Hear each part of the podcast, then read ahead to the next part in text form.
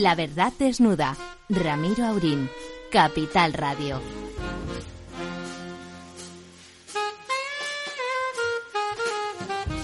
Muy buenas noches, amigas y amigos. Aquí estamos de nuevo en este miércoles rabioso para seguir contando la verdad desnuda.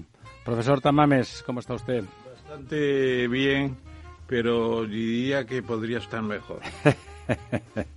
Digamos que don Ramón ha tenido una cena y está contento, pero claro, eso pesa, pesa en el estómago. Ya sabe usted que no pesan los años, sino los kilos, ¿no? Un, poco también de la cabeza, porque no cabe duda de que el vino, eh, vino veritas, que decían los clásicos, ahí encuentras la verdad, pero también a veces no es que ofusque, simplemente... Eh, que te obliga a ver la verdad. Da un poco una nieblina inicial. Lo cual hace más exótica y erótica la desnudez de la verdad, ¿no? No sé si más erótica, pero más exótica sí. Muy bien, hemos, tenemos una semana, tenemos unos días, unas, los meses que vienen que van a ser eh, ciertamente intensos, ¿no? hablábamos estos días con algunos amigos de la, realidad ucraniana. Se dice que el presidente Zelensky, que tantos entusiasmos eh, despierta por su heroísmo, etcétera, eh, parece que tiene unos cuantos ahorros en Miami. O sea, no hay nadie que se libre del pecado. ¿Cómo es eso? Bueno, dudan entre mil y dos, diez mil millones de... No decían que diez, no mil, decían entre diez y mil. Entre bueno, pues entre diez y mil... Yo con, yo con los diez me conformo, no sé usted. La verdad es que siempre se habló de la corrupción en, en Ucrania. Y en los países del este en general. Tremenda con la señora Timoshenko, la de las trenzas muy especialmente. Y eso no se ha eh, cambiado, por así decirlo eh, además con la entrada de millones y millones de armamentos y ayudas. claro, hay mucho dinero ahí, Movimientos económicos también, indudablemente. ¿Qué se está haciendo con los alimentos, por ejemplo? ¿Qué especulación habrá con el girasol, con el trigo, la cebada, etcétera, etcétera? No lo sabemos. Eh, lo que sí podemos estar seguros es de que hay una gran corrupción en Ucrania, como la hay en todo el este el este europeo, por así decirlo. yo creo que Zelensky ha cogido un momento extraordinario, se ha ganado la admiración de todos y en estos momentos el encuentro de Xi Jinping con Putin en Astana, en Astana, que ya no se llama Astana, ahora se llama con el nombre del anterior presidente, Sultán, creo. Entonces, eh, va a ser una reunión importante porque China está ya cansada. China se está cansando de apoyar. De la guerra, ¿no? De, alguna, de alguna forma los, a Rusia, de una guerra en la que no participa, afortunadamente para ellos, pero que. Para ellos y para todos, don Ramón, porque no me gustaría estar en guerra con China. Efectivamente, con China.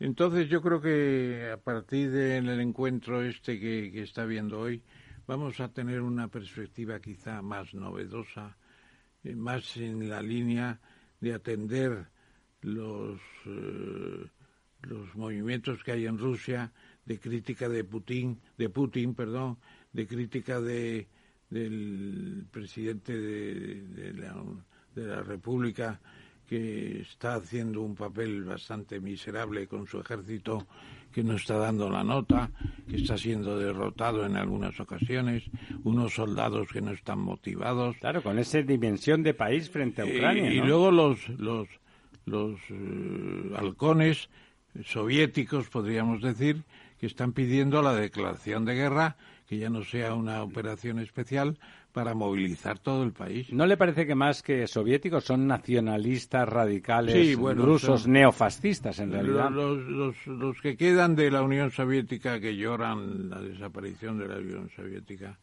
que yo creo que fue una operación bastante siniestra porque agrupaba un conjunto de países, es cierto que de una manera forzosa, pero los agrupaba también muy, muy forzosa, don un sistema económico y después ese, ese, ese dispositivo pues ha ido desapareciendo y unos son siervos de Rusia, otros medios serbios, siervos, los otros ya independientes, los bálticos, los caucásicos, etcétera. Yo, yo, yo creo que la Unión Soviética con todo, que era una cárcel de nacionalidades, etcétera, como se decía con los zares, de todas formas tenía una función. ¿Por qué el Imperio Soviético no había desaparecido? Porque estaba todo conjunto, era un continuo. El Imperio Español desaparece con, con presencia. estaban muy lejos los territorios. En el Perú, en Chile, pero a miles y miles de kilómetros, con una tenue línea de transporte de barcos de, de, madera. Que tardaban semanas y semanas en llegar. Efectivamente. Entonces es verdad que es cierto que el imperio español tenía discontinuidad, el soviético no, pero en realidad el imperio soviético fue la continuidad de las ínfulas imperiales de los zares. Siempre Rusia siempre tuvo ínfulas imperiales y el, sovietismo, eh, particularmente el stalinismo, les permitió esa aventura, ¿no? Esa aventura que, a pesar de que militarmente controlaron todo ese territorio, no lo hicieron económicamente lo único que provocaron fue un desastre. ¿Qué le parece, qué le parece la doña Leticia? El jueves pasado cumplió 50, 50 años. ¿Qué le parece el, resumen de lo que ha aportado doña Leticia a la monarquía española? Pues a mí me parece que eh, ya con mucho tiempo, con seis años de reinado, eh, 20 años de matrimonio, e indudablemente doña Leticia se ha consolidado. Se ha consolidado y tiene un papel estelar, valga la expresión. ¿Le gusta el estilo de reina de Leticia? No me emociona, no me emociona ningún estilo monárquico. Uno de origen pues puede ser republicano, lo que pasa es que después la transición nos lleva a una constitución de monarquía parlamentaria. A mí cuando me dicen, ¿usted que es monárquico o republicano? Digo, yo, soy de la constitución. Es monarquía parlamentaria, pues mientras lo sea, ahí estoy. Pero no me emociona especialmente. Lo que pasa es que yo creo que con la descendencia de dos hijas preciosas, por cierto, pues eh, la reina Leticia ha encontrado un poco el anillo que le va al dedo.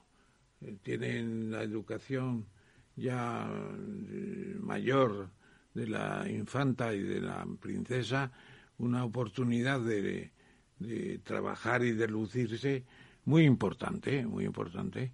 Y yo creo que en ese sentido no, no cabe duda de que es una buena representación de una España nueva, una España nueva menos, menos teológica, menos eh, formalista, más en la línea de la solidaridad internacional que practica muy bien la, reina Leticia y una naturalidad mucho mayor.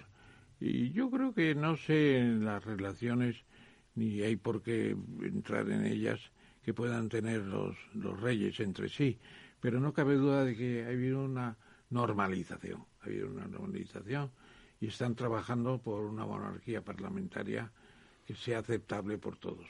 ¿Le ah. parece que queda garantizada? ¿Le parece que Leonor será reina? Pues yo creo que tiene más posibilidades que hace cuatro o cinco años. Indudablemente eh, está pasando pruebas de final de la, de la digamos, eh, como decía Mario el mexicano, ¿no?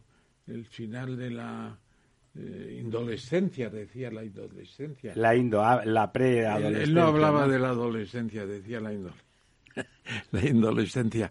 Yo creo que esa etapa de la reina, de la, de la, princesa, y de la infanta están bien terminadas. Están bien terminadas. Sí, ofrecen Ha sido una adolescencia muy comedida, muy eh, privada muy bien conservada. Están teniendo la enseñanza del abuelo, están, están ya en la edad nubil, más que nubil, y yo creo que seguirá siendo la reina Leticia una buena madre conductora. Una madre, una buena institutriz. Institución, yo creo que sí, yo creo que sí. Ahí vamos a tener, no una sorpresa, una grata revelación la verdad es que... Y aprovechamos para felicitarla que cumple 50 años. Sí, cumplió, ha cumplido el, el jueves pasado 50 años. Eh, bueno, hablábamos un poco de Rusia, pero bueno, hablando de, la guerra en sí, de golpe, esas ayudas eh, sutiles y no tan sutiles de los americanos, parece que está infligiendo unas derrotas, pero además muy rápidas, ¿no? Se está, está sometiendo no como al principio, que Rusia ganó territorio porque nadie se esperaba el ataque, sino ahora, con un ejército enfrente, ese ejército huye en desbandada, ese ejército pierde posiciones constantemente. Eh, ¿Le parece que puede acabar habiendo un ataque nuclear táctico? ¿O le parece que habrá contención? ¿Le parece que puede ser que acaben desde dentro con Putin?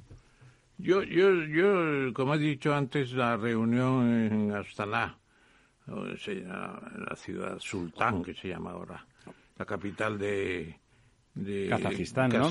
Kazajistán, sí. Eh, es una reunión importante y nos dará la medición de cuánto puede aguantar China todavía las veleidades eh, rusas, sus aventuras equinocciales, etcétera, etcétera. Eh, pero yo creo que China se está agotando y que antes de final de año tendremos no un UCASE, un UCASE era una, un decreto del, del zarismo, ¿no? No tendremos un decreto de Putin, sino de China. China tendrá que decir basta ya. Decía nuestro amigo Cristian Careaga en una reunión que tuvimos la semana pasada eh, que él opinaba que, China se había sumado al aventurismo porque no se puede denominar de otra manera lo de Putin, al aventurismo de Putin, con la voluntad de debilitar el dólar y de hacer que el yuan se consolidara como moneda también como moneda de referencia y no que quedara, a pesar de la fortaleza de la economía china, que fuera todavía una especie de convidado de piedra eh, y, que, bueno, intentar porque desde luego el rublo, eh, por mucho que intente obligar a los compradores a que tengan reservas en rublos, el rublo no está soportado por una economía potente. En cambio, el, yuan, pues la verdad es que sí, ¿no? ¿Le parece que eso ya deja de, de ser un contrapeso suficiente al coste que le supone a China apoyar a Rusia? Bueno, la verdad es que el yuan o sobre todo renminbi que es el nombre oficial de la moneda, moneda popular, moneda del pueblo. Yuan es el nombre antiguo de. Bueno, para entendernos aquí. es más fácil llamarle yuan. Sí. Bueno, eh, China desde hace mucho tiempo quiere que su moneda sea una moneda de reserva y una moneda de refugio y una moneda de cambio permanente entre commodities, entre eh, productos básicos para cotizar incluso el petróleo, el gas, etcétera. No lo ha conseguido todavía. Arabia Saudí se hace la sueca con la guerra, pero sigue apoyando el petrodólar, ¿no? Sí, efectivamente. Hay naciones africanas que parece que adaptaron el renminbi pasajeramente. Zimbabue, por ejemplo, en la época de la máxima inflación, se pasó al renminbi, cosa desconocida en Occidente casi.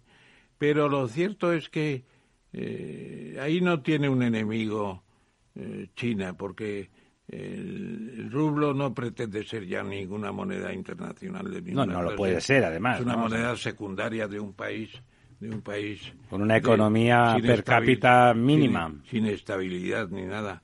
Yo creo que ahí eh, Careaga, que es un observador sutil, eh, se pasa un poco de rosca y me da la, la impresión de que crea ahí un ambiente de, de pugna.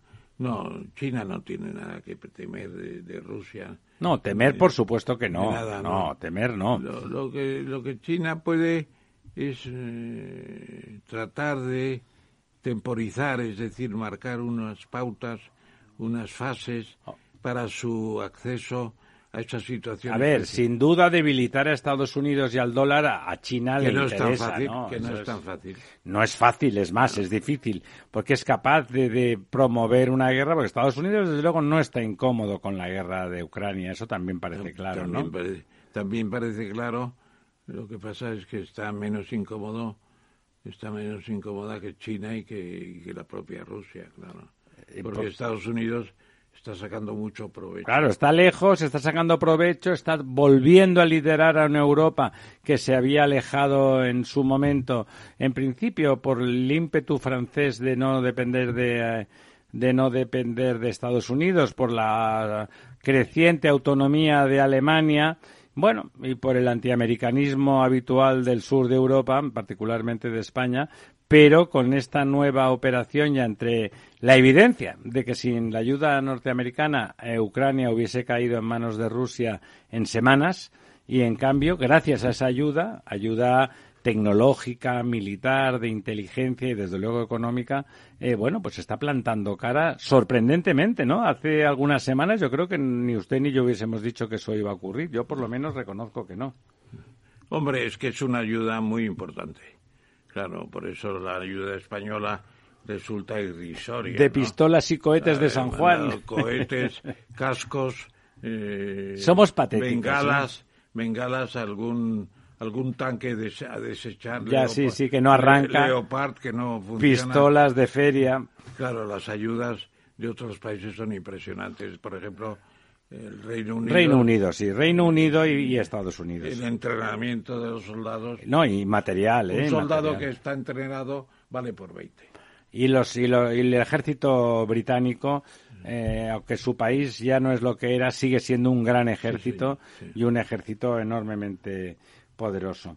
Bueno, la verdad es que me comentaba nuestro hoy ausente don Lorenzo Dávila, me comentaba que empezaba a pensar que el tema de la guerra podía acabar antes de lo que parece, de una forma o de otra, pero acabar antes, y que a él le parecía que podía haber un gran, una gran explosión económica positiva a partir del fin de la guerra de Ucrania. ¿Usted también lo ve? Que, el fin de, un, eh, un fin rápido, digamos en seis meses de la guerra de Ucrania, podía promover una explosión económica de alegría? Yo creo que no.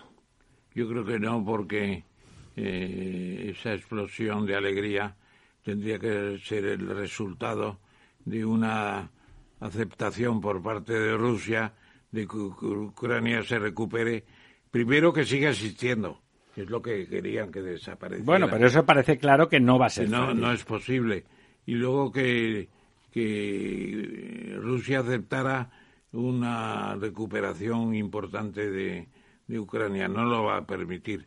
¿Usted cree que aunque lo pague Europa y América no va a permitir que Ucrania se recupere económicamente? Yo creo que no. ¿Y cómo lo puede impedir si la guerra está acabada? Poniendo toda clase de tropiezos, dificultando el transporte de toda clase de productos, de equipos, capitales, etcétera, etcétera, dificultando las operaciones financieras, no dando a los oligarcas rusos la posibilidad de entrar en en Ucrania. Y esos oligarcas no van a estar un poco cabreados entre que no pueden vivir ni en París, ni en Zurich, ni en Londres. Pero son como las empresas españolas que no se atreven a protestar porque el gobierno tiene mucho poder para organizar cosas y privar a ciertas empresas de ingresos que necesitarían.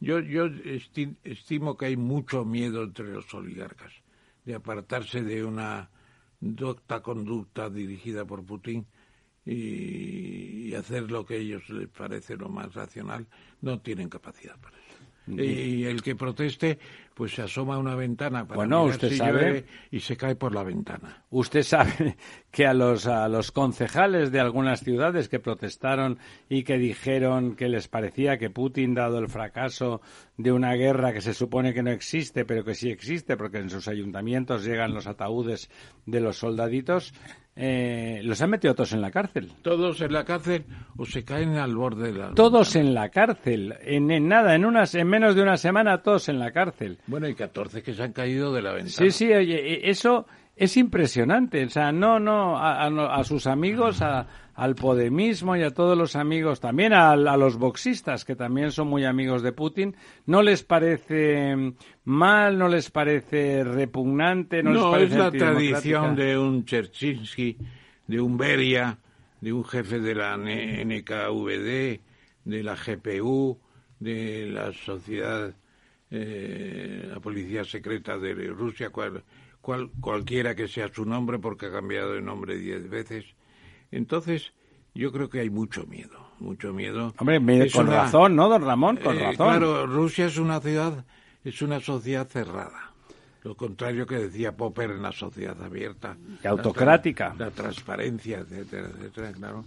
Rusia no ha llegado a saber lo que es la democracia nunca. Nunca, claro, es muy importante eso. No lo saben, sus ciudadanos no saben lo que es la democracia. Ni con Yeltsin ni con no, Yeltsin era un borracho. Gorbachev inició el camino. Un despistado. Bueno, un despistado valiente y que cambió la historia del mundo, don Ramón. Revolucionario accidental. Pero, pero queriendo. Sí, sí, sí. Accidental, pero queriendo. A mí me parece que no debemos en ningún momento menospreciar a, Gorbachev. Me parece que su valor intelectual y la voluntad intelectual que tenía de, entender que aquello no iba y que tenía que cambiarlo y hacerlo, eso, don Ramón, usted ya tiene una edad, eh, eso no, no se encuentra uno por delante muchos personajes así, ¿no? No, eso es verdad. Eso es verdad, absolutamente.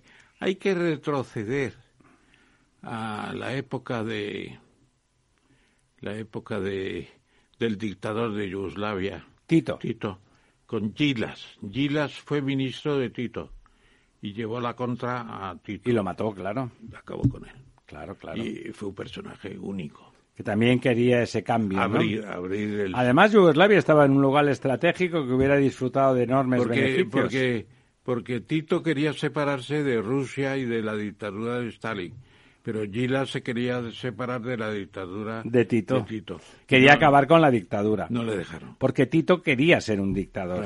¿eh? Era independiente, pero quería... Yo una vez en una excursión, un crucero de esos que eh, por, el, por el Danubio, llegamos a Belgrado eh, en el barco y subimos a la montaña a ver la, la tumba de Tito estaba ya embalsamado con la momia, eh, una especie de arco de... Ya estaba muerto. De, cristal, sí, ya estaba bien, bien muerto, el pobrecillo. Y dijo una señora, qué repugnancia de personaje. Y yo le dije, bueno, sería repugnante para usted, pero mantuvo la paz entre los países de Yugoslavia y ahora tenemos... Se demostró que no era fácil eso, claro. No era nada fácil. Era, Él era croata hablaba el serbo, croata, sí. Era un héroe nacional, pero no cabe duda de que eh, la separación de Yugoslavia con Tito no habría sido posible. No, bueno, le impidió siempre. Y además era una... Se odiaban, ¿eh? Los pueblos balcánicos se odian entre sí, ¿eh? Pero funcionaba. Bueno, con mano de hierro. Funcionaba con mano de hierro y con aquel sistema de, hierro de la autogestión. Y metralletas. Yo recuerdo cuando era muy jovencito, con 19 años, estar en Belgrado buscando, buscando con mi mochila de semi-hippie la, la consigna y de golpe encontrarme con unos soldados, noto unos golpes en la espalda, me giro y eran unos soldados yugoslavos con las metralletas empujándome, preguntándome en que me había, en que me había equivocado de cola. Eh, ¿A usted le parece que, hablábamos antes de esos personajes que transforman la historia? Ha comentado usted un par de ellos que lo intentaron sin éxito, igual que Gorbachev. ¿Le parece que la dupla Juan Carlos I, eh, Adolfo Suárez, tiene una dimensión parecida? Bueno, yo creo que Adolfo Suárez. Y en los hechos, en, fácticamente. Y ponga usted a Torcuato Fernández Miranda. Sí, también, correcto. Sí. Yo creo que fue un trío invencible. También transformaron la historia de España, ¿no? La transformaron totalmente. De forma improbable, ¿no? Y incruenta, eh, legal y bien preparada. Yo creo que fue un, trío armónico extraordinario hasta el momento en Una gran aventura, ¿no? En que, en que, en que Adolfo Suárez aceptó la palabra eh, de regiones y nacionalidades. En ese momento Torcuato dice, se está errando el camino, no es esa la, situación, no tenemos que aceptar el tema de las nacionalidades. Se ha demostrado que tenía razón Torcuato. tenía bastante razón Torcuato. Torcuato se retira y, Adolfo sigue adelante con la idea de seguir gobernando. había prometido desistir cuando saliera la Constitución. De todas formas, don, don Ramón, yo creo que la figura de Suárez en la transición primera es fundamental. No sé lo que hubiera ocurrido sin un Suárez para que la UCD hubiera hecho de colchón entre los ímpetus rupturistas que todavía anidaban en parte del PSOE y ya no digo los otros y, el franquismo de la aquella AP aquella alianza popular que era el franquismo con voluntad democrática pero todavía franquismo no yo yo creo que Adolfo Suárez tuvo momentos de absoluta soledad y no se entendía ni con Torcuato el reconocimiento la presión de los catalanes y los vascos para que pusieran nacionalidades el, reconocimiento el reconocimiento del Partido Comunista ahí eh, Adolfo Suárez se jugó el tipo ¿por qué? porque cuando él dijo no entrará el Partido Comunista los generales dijeron olé tu madre que te parió pero a los pocos días se vio que no era la situación. Que era que sí. Que, era que sí. Pero el Partido Comunista, como usted nos ha contado en otras ocasiones, en 1958, 56. 56, hizo aquel manifiesto que era el preámbulo de la transición política. Sí, señor, porque era el resumen de la rebelión estudiantil que habíamos Y decir, no queremos confrontación, queremos reconciliación. Y no queremos exilios, y no queremos exiliados, y no queremos eh, dos Españas, queremos una España reconciliada. claro, aquello tuvo muy mucha fuerza, mucha fuerza como movimiento. Y bueno, ahí han estado unos cuantos que todavía están en el gobierno intentando desmontar eh, desmontar eso. Bueno, si le parece, aunque ahí, ahí tengo ganas de comentar, ya sabe que la cabra tira al monte y yo soy ingeniero y el agua es lo mío. En Pakistán inundaciones tremendas 33 millones de desplazados, más de 1.500 muertos, casi 2.000 ya a estas alturas. Mm, tremendo, ¿no? O sea, de la civilización, las obras hidráulicas, todo eso a lo que, de lo que tanto despotrican algunos, eh, significa que los ciudadanos no tienen que temer por sus vidas ni por sus haciendas. Mm, porque 2.000 muertos es grave pero 33 millones de desplazados por inundaciones, eso es tremendo, ¿no? Eso es brutal, eso es impresionante. Y eso en los países donde se han construido las obras hidráulicas adecuadas no ocurre. Esas obras hidráulicas que tanta gente, empezando por el absurdo relator del agua de las Naciones Unidas, niegan y maldicen, ¿no? Niegan y maldicen. Pero bueno, eh, dicho eso... Con... Son noticias de hoy no esas noticias de esta semana pasada en, Pakistán, pero, me parece que no debemos dejar pasar 33 millones, 33 millones de desplazados. Es descomunal. Es verdad que los monzones tradicionalmente allí en la zona indostánica producen desastres, pero el cambio climático hace que esos desastres se acentúen todavía más. Pero bueno, eh, nos vamos, nos vamos, no de vacaciones, nos vamos eh, dos minutos a publicidad y a la vuelta de eso tendremos con nosotros a nuestro primer invitado. La verdad desnuda, con Ramiro Aurín. Esto te estás perdiendo si no escuchas a Rocío Arbiza en Mercado Abierto. Carlos Doblado, analista de Black Bear Broker. El gran problema que tienen los activos líquidos es que juegan contra nuestras emociones. Cotizan todos los días, nos ponen muy nerviosos. Una variación de 20 y 30% en el precio de los activos no significa que esos activos hayan cambiado en calidad, pueden caer mucho y, la vida sigue igual. Y eso hace poco confortable la renta variable cotizada en, trayectorias em, de mercados bajistas. Mercado Abierto con Rocío Arbiza.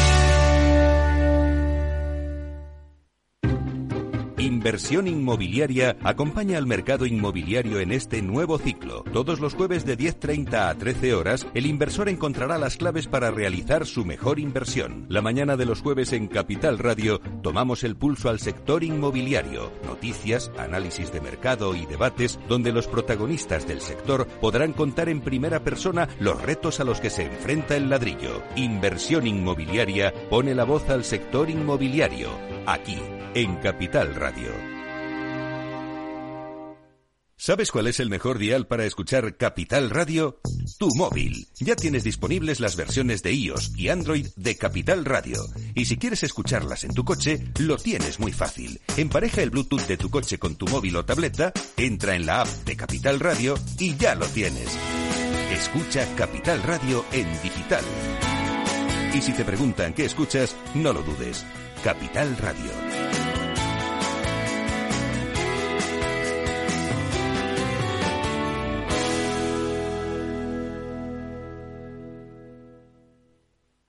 La verdad desnuda con Ramiro Aurín.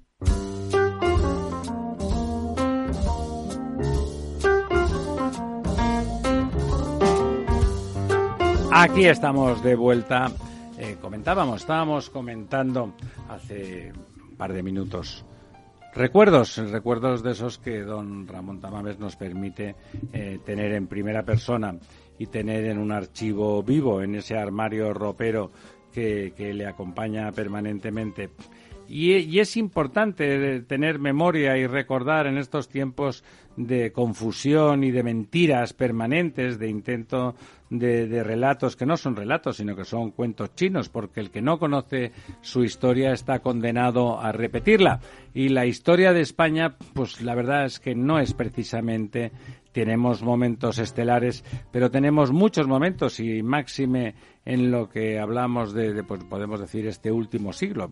podríamos ampliar a los últimos dos siglos, que realmente merece la pena conocer si no queremos repetirla porque fue terrible. Y para eso, entre otras cosas, tenemos con nosotros, si Dios quiere, al otro lado del teléfono, a un historiador ilustre, eh, don Jesús Palacios. ¿Está usted ahí? Sí, buenas tardes. Sí, sí, y Dios quiere. Sí, pues, muchas gracias. Pues muchas gracias por estar con nosotros en esta noche de miércoles en la mesa redonda de la verdad desnuda.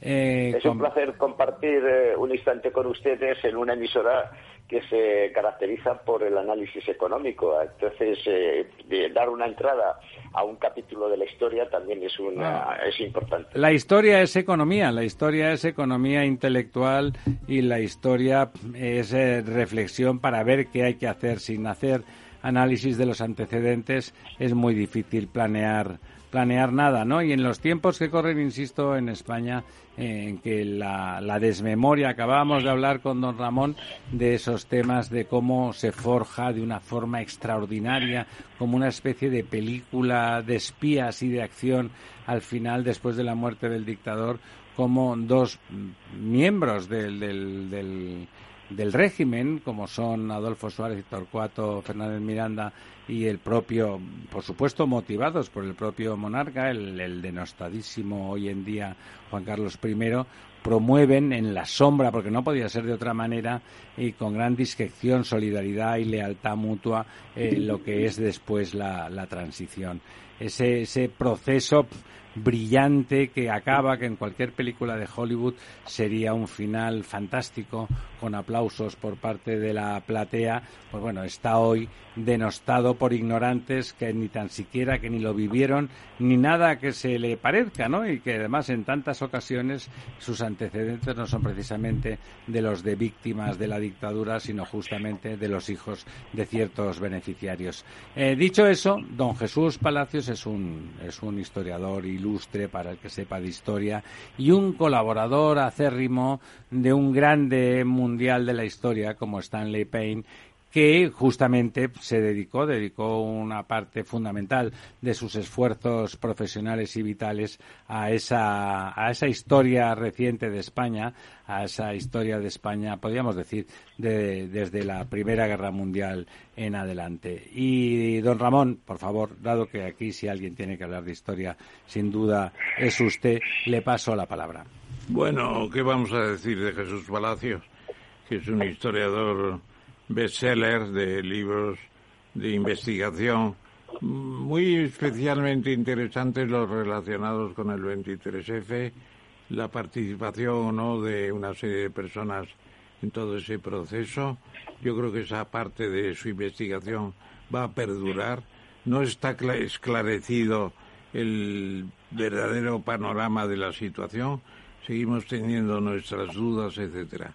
Pero luego hay una fase también de historia clásica, eh, con investigación de la, de la historia de España, de la guerra civil, del franquismo. Un libro interesante, muy controvertido, de Stanley Paine y, el propio Jesús, con la hija de Franco, un 400, 800, 600 páginas, de, digamos, de eh, grabadora, de explicadora de situaciones de Franco. Yo, yo no sé si le gustará la comparación a Jesús eh, con Pilar Eire, el, libro que tiene sobre Franco informal, que para mí es prodigioso. El libro que hizo con Paine sobre la hija de Franco es muy interesante también. Tiene momentos de gran, de gran ingenuidad, sabrosa, muy sabrosa. Bueno, la verdad es que Jesús nos ha deparado con muchos elementos interesantes. Pero hoy le queríamos preguntar sobre todo, ¿qué tal el homenaje de ayer a precisamente Stanley Paine con sus 88 años, él en Chicago que tiene dificultades de moverse, el homenaje en el, en el Colegio Mayor San Pablo con muchos historiadores, entre ellos nuestro amigo Emilio de Diego, con, el que hemos estado almorzando eh, Ramiro y yo hace unas horas. Entonces, ¿qué tal aquel homenaje? Eh, ¿Se notaba sentido de agradecimiento a un historiador que viene a un país a ayudar a desentrañar sus, sus secretos y sus misterios? Sí, eh, Ramón, sin duda eh, fue un acto de una relevancia y absolutamente brillante por todos los eh, intervinientes participantes. La, la, participación, valga la redundancia, de tres reales academias, primero con un mensaje grabado muy cariñoso y afectivo de la directora de la Real Academia de la Historia, Carmen Iglesias, eh, con la intervención eh, del eh, académico presente, Juan Pablo Fusi, que hizo una semblanza muy, muy interesante, muy apropiada de la personalidad de, de Payne. los otros dos, las otras dos reales academias, acabas de citar a Emilio de Diego, de la Real Academia de Doctores, su secretario de Humanidades, que estuvo realmente muy, muy acertado en sus, en sus semblanzas y opiniones y también eh, Julio de la Academia, de la que también eres eh, miembro, eres miembro, eres eh, académico de la Real Academia de Ciencias Morales y Políticas, Julio Iglesias Dussel.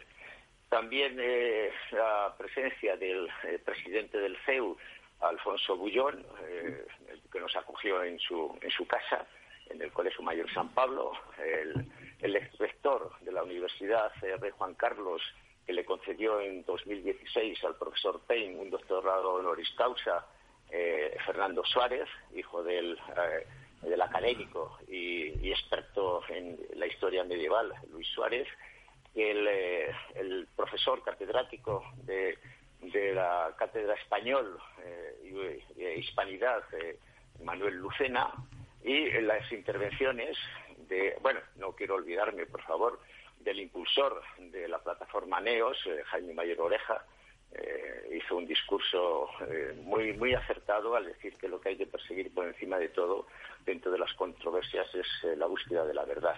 Y la participación de eh, tres personas que fuimos eh, quienes hemos eh, organizado y sacado, llevado adelante este homenaje, como fue Beatriz Paredes de Unidos por la Historia y María Santos, ah. una mujer inteligentísima y, muy, muy, muy capacitada y brillante, y, yo mismo en ese sentido, y después como colofón, el cierre con el profesor Stanley Payne desde, desde Wisconsin. Eh, un acto de gran relevancia e importancia, según eh, se puso por parte del público, que abarrotó el, todo, el auditorio del aula magna y muchos se tuvieron que quedar fuera, algunos no pudieron entrar. En fin, eh, en todos los aspectos, por todas las reseñas que nos han llegado, pues eh, relevante, cada uno en su, en su aspecto, en su punto de análisis, poniendo de manifiesto, no voy a alargar ya mucho más en esta, en esta semblanza, algo verdaderamente importante. Y es que Stanley Payne se ha significado no solamente por la eh, investigación objetiva e independiente, como persona independiente y con toda valentía, no solo de la historia más cercana, de la historia eh, contemporánea de España, sino de la historia general, sino sobre todo porque públicamente ha dicho y se ha manifestado como un defensor de España. Y ahí tiene un ensayo publicado en defensa de España. Esos son los méritos que acreditan una personalidad como la de Stanley Payne. Querido Jesús, has hecho una exposición magistral de, de lo de ayer y su entorno. A mí me ha gustado mucho ver que pones de relieve valores que normalmente no se aprecian tanto. Eh, qué contraste tan tremendo con la sesión necrológica con Hugh Thomas. Hugh Thomas se murió digamos impremeditadamente. Nos sorprendimos, yo había estado con él en Panamá en la conmemoración de, de canal. Del, no, del, del año 1513 del descubrimiento del, del Bar del Sur, o sea, Balboa. Estuvimos invitados por el gobierno de Panamá y lo pasamos muy bien. ¿Quién iba a pensar que dos años después iba a morir? Allí pactamos un poco hacer un lobby español, anglo-español, de devolución de Gibraltar a España. Eh, estábamos preparándolo, se murió y se murió y la necrológica pues fue sin él. Una necrológica con una persona viva como Stanley Paine es una maravilla, una maravilla. Eh, poder a los 78 años decir lo que piensa del país que ha sido su enamorado, enamorada. El testamento, digamos, más que la necrológica.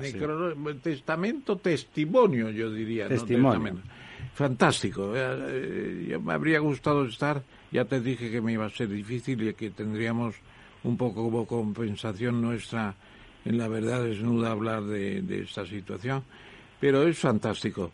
Yo, yo solamente te preguntaría, ¿qué, en el elenco de los historiadores españoles de la guerra civil... Sobre España, más que sobre España, no, hispanistas, hispanistas, hispanistas. Si tú has a a Stanley Paine, aunque sea una comparación odiosa, en los mismos niveles que Jackson o que o que digamos o que Hugh Thomas?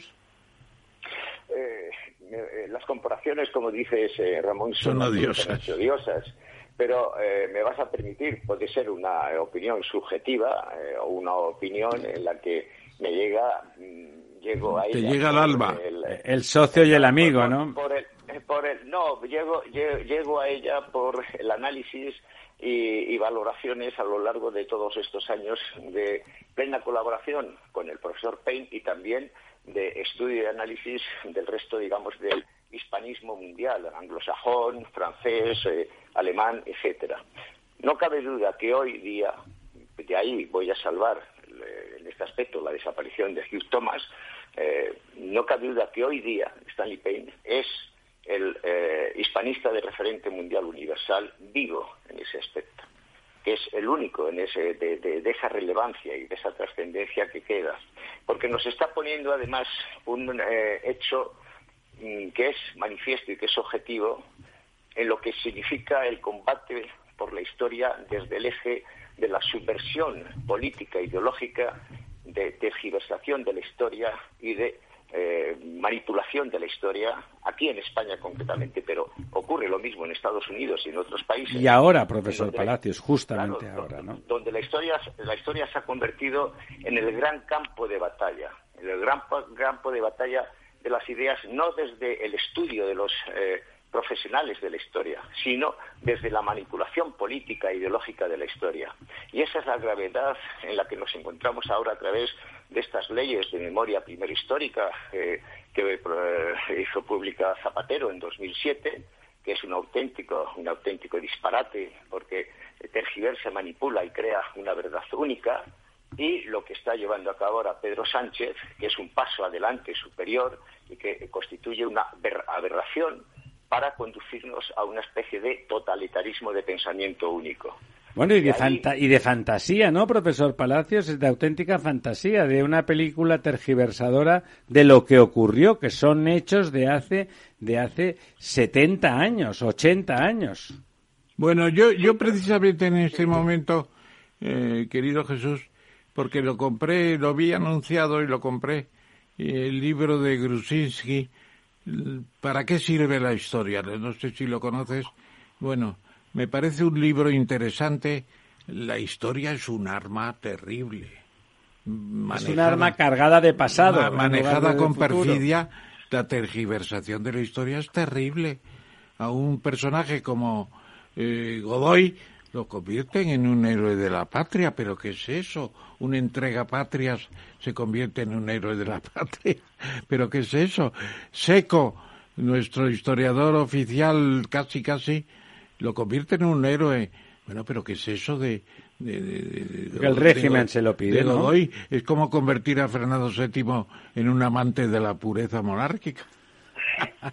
Pero que, eh, es, importante el libro. del presidente Sánchez en un patriota. Eh, ¿El libro de Grusinski tiene alguna importancia?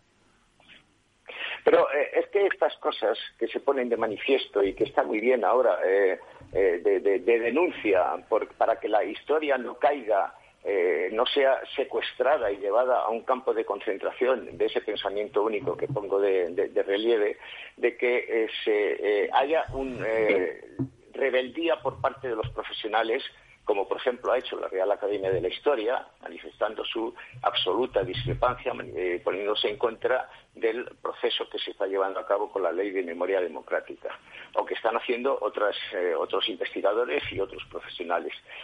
El campo de, lucha principal, independientemente de otros en el aspecto político, eh, lo, han comentado ahí, es el de la historia. ¿Por qué? Porque el dominio de la historia, la tergiversación y falsificación de la historia, todos estos hechos que de una forma eh, a lo mejor no intencionada, eh, equívoca o errónea, perdón, a lo mejor en otros muy, muy, muy, muy, muy, muy, muy decididamente. Perdón, don Jesús.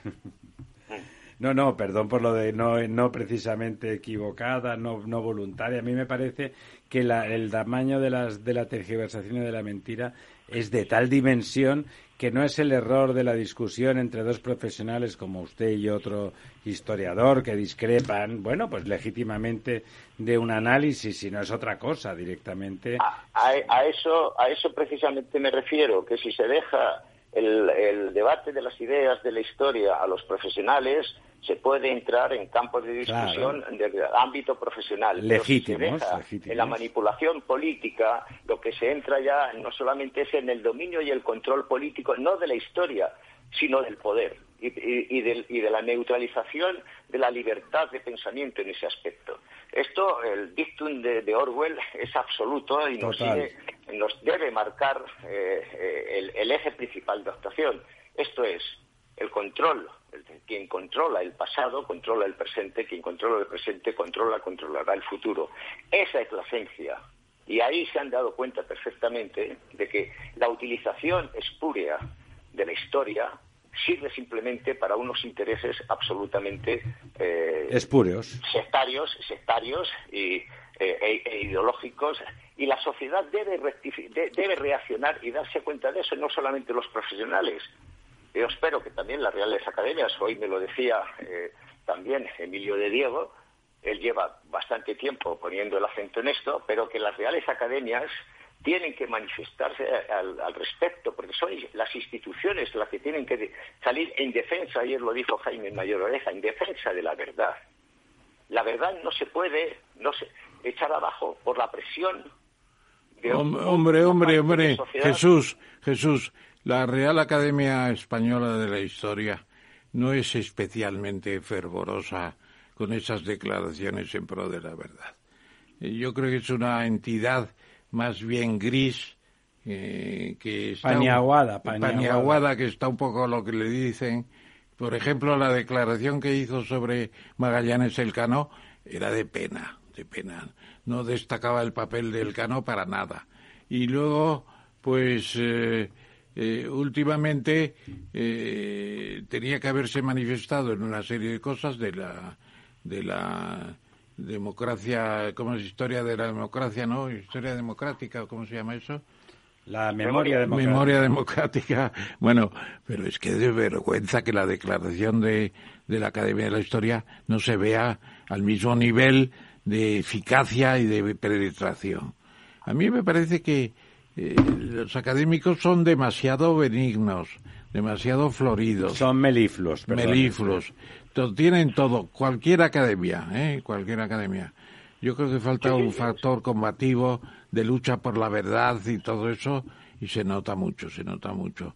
Eh, pues, eh, precisamente por eso ese acicate se tiene que impulsar o bien desde dentro por algunos académicos o bien desde fuera exigiendo que haya una reacción o una rebeldía ante una impostación. ¿Cuántos años lleva la presidenta de la academia al frente de la entidad? Bueno, pues desde que se murió, desde que se murió el anterior presidente que era eh, nuestro gran amigo, llorado amigo, ¿te acuerdas? Sí, sí, me pasa ahora mismo lo Al nombre, bueno. Vaya pareja. Son 10 o 12 años. Una academia no puede estar 10 o 12 años con una persona al frente porque es el final de la propia academia. Sobre todo si no defiende lo que significa una disciplina científica como es la historia, porque la historia es una disciplina científica y necesita rigor. Y cuando ese rigor se doblega fácilmente como un junco al viento del poder dominante, mal asunto. Como decía el profesor Palacios, me parece gravísimo que cuando, cuando la historia se consigue manipular, la verdad pasa a no tener sentido, no existe la verdad, no podemos aprender del pasado y bueno, dentro de cuatro días nos dirán que el imperio soviético triunfó absolutamente y que las gentes eran felices, lo que ocurre que lo doblegó el malvado uh, Gorbachev que se vendió a los americanos, ¿no? Cualquier día de estos ocurrirá eso, cuando en realidad fue lo contrario y por lo tanto a partir de ahí eh, vender otra vez esa ideología y condenar al fracaso y a la pobreza a millones y millones de seres humanos volverá a ser viable, ¿no? Eh, por lo tanto, es realmente esta discusión sobre la historia no es una discusión profesional, es mucho más trascendente. Sí, señor, sí, señor. Y yo traería a colación, a ver, Jesús, ¿qué te parece? La idea del Tratado de Versalles. El Tratado de Versalles, antes de suscribirse, unos días antes, el señor Keynes John Maynard Keynes se retira de la delegación británica y dice yo no firmo ese tratado porque garantiza la revancha de Alemania que es injustamente sacrificada y castigada. Esto no ha sido una derrota, ha sido una paz la de Versalles y sin embargo se ha convertido en una derrota con vejación. Pagar cinco veces la renta nacional de Alemania en, en una serie de, de compensaciones, de indemnizaciones y, Hitler utiliza la misma expresión. Dice, el Tratado de Versalles es la razón para que Alemania cambie y resurja. Oye, pues el señor Churchill nunca tuvo en cuenta esos factores y dijo el imperio británico prevalece sobre todo y también tuvo su contribución en la guerra mundial. Churchill también tuvo su contribución por no llegar a un acuerdo con Alemania antes y evitar la guerra. No digo que, que no digo que Hitler hubiera llegado a un acuerdo, porque era de una soberbia y una ambición inusitadas, pero no cabe duda de que sus razonamientos sobre el Pacto de Versalles tendrían que haber sido considerados por Inglaterra. En el precedente de esto, Ramón, hay dos elementos principales como objetivos que tenía eh, el imperio británico. Por un lado, acabar con el imperio ruso, fomentando de lo que vino después, la revolución eh, bolchevique, a través de su fracaso, de su tener que firmar el Tratado de Paz con Alemania, el Tratado de Brest-Litov. Bien, y después también acabar con el imperio, el imperio austrohúngaro, que era fundamental para los propósitos de hegemonía europea en todos los aspectos. Ese Tratado de Versalles, las 313 cláusulas del Tratado de Versalles, un eh, primer ministro británico posterior, Joy George, ya dijo, este Tratado de Versalles asegura una guerra dentro de un pocos años. Y Totalmente. porque ese, Tratado de Versalles es una ignominia que lleva dentro de sí mismo el capítulo de que vuelva otra vez eh, una no revancha, pero sí un resarcimiento de una potencia que ha sido doblegada en este aspecto y que ha sido reducida o troceada cuando desaparece el Imperio Austrohúngaro y, humillada. Austria y la Prusia, eh, Prusia Oriental, que es la, la, Germania, pues entonces queda absolutamente humillada, efectivamente. ¿Cómo se llama el primer ministro británico? Bueno, este fue después, Joy George. Eh, ah, Joy, George, sí. sí, sí, Joy George. Sí, Quiero, quiero algo, algo, fíjate, sobre este, este aspecto de lo que mm, debemos hacer o deben hacer también los profesionales e investigadores de la historia. Porque lo puso de manifiesto ayer eh, Payne en su, en, su en su discurso de agradecimiento sus palabras. Un colega suyo de la Universidad de Wisconsin, eh, que es de izquierdas, por eso digo yo que la historia no tiene que tener sesgo ideológico de izquierda ni de derecha cuando se hace una investigación absolutamente objetiva. Pero bueno, este hombre, este hombre se llama eh, Sweet, eh, Joseph Sweet, bueno, eh, escribió sobre el presentismo. Él es de izquierdas, casado con eh, una mujer negra y tiene un hijo mestizo. Le atacaron inmediatamente cuando hizo este estudio llamándole racista y fascista. Fue de tal virulencia los ataques que recibió en las redes, sobre todo en Twitter y demás, que tuvo que buscar pedir la redención eh, claudicar por algo que había hecho absolutamente que es, que es grandioso, es por decir la verdad. Por decir la verdad tuvo que retractarse y, humillarse para pedir perdón, para que pudiera ser después acogido nuevamente por quienes le estaban rechazando y le estaban expulsando. Y esto puso de manifiesto Payne. Yo nunca me he arredrado, me podrán criticar, pero nunca me he arredrado, de ahí su independencia y el valor que tiene en ese aspecto, al no haber estado sometido ideológicamente por intereses eh, de, uno o de otro, a decir, a, negarme a decir la verdad.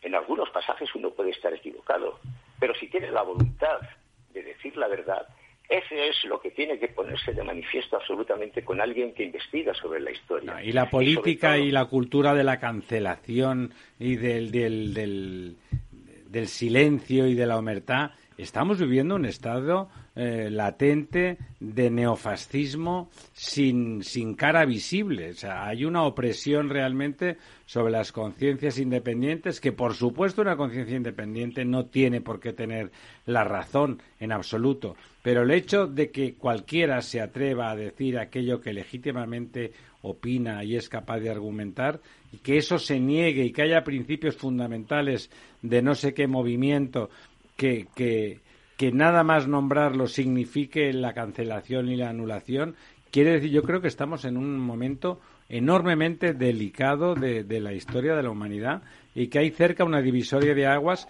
y que debemos de, pelear eh, desde, desde la ciencia, porque insisto en eso de que la historia es una ciencia, y desde el resto de instituciones eh, ciudadanas y, humanas en general para evitarlo. Me parece que, el, el, orwellismo, que parecía una novela y una distopía de ciencia ficción, de forma sutil se ha acercado mucho a nuestras vidas, ¿no? Que de forma sutil está latente planeando sobre nosotros. Yo eh, tengo la convicción de que Orwell ha sido superado y en el, doble aspecto, Orwell por un lado, en la parte de, digamos, eh, izquierda eh, proletariada, comunista o socialista, y, este mm, desde el punto de vista liberal capitalista, Hasley con también desde otro aspecto. ¿Por qué? Porque se unen los dos elementos y los dos factores. Por eso la discusión en estos instantes no tiene que estar ideológicamente entre la izquierda y la derecha. No, claro, claro. así se va a un mundo global, al globalismo, y se nos presenta una Agenda 2030 con unos propósitos de enmascaramiento ya no, sino abiertamente de control de las sociedades a través de las técnicas marxistas, imponiéndose sobre un, eh, por un capitalismo que no tiene absolutamente ningún tipo de entraña, eso nos conduce hacia un totalitarismo. Y ese, esa especie de, inicio de totalitarismo lo estamos viendo también en Estados Unidos y lo estamos viviendo en Europa. Y lo estamos viviendo aquí a través del régimen que estamos eh, padeciendo en estos instantes porque se han roto las amarras. Antes se estaban eh, comentando el pacto que supuso de la concordia eh, en, la transición política. Eso quedó roto hace ya más de, de 25 años y se volvió otra vez a, los procesos del fracaso, de una época de fracaso como fue y supuso la Segunda República en España, y especialmente a partir del año 34. Bueno, la, Segunda República empieza en sí misma siendo un fracaso en, la misma primavera del año 31. Pero, en fin, en, todos los aspectos, volver otra vez a, cometer errores y poner en un nuevo paréntesis la situación en España, en donde vamos de fracaso en fracaso, eso es absolutamente peligroso. Pero hay unas élites políticas que les interesa mantener ese estado así, esa situación así, porque es a ellos los que le da precisamente la anulación de reacciones y el poder. ejemplo, profesor Sánchez. Es, evidente. El doctor Sánchez, el doctor Sánchez. Bien, sí, es, es, doctor, porque tiene, tiene doctorado. no, eh, yo con Pedro Sánchez, eh, siendo él un eh, eh, una especie de, de, eh, concejal un pipiolo un pipiolo. que era que, era que era que era algo además que le cayó por suerte porque fue concejal por la renuncia de quien estaba en delante de él. Bueno debatí mucho en, algunos medios de comunicación que hemos compartido nosotros Ramón tú y yo como en Intereconomía y demás. Era prácticamente todas las semanas eh, debatía con él sobre la actualidad eh, política nacional, internacional y tal.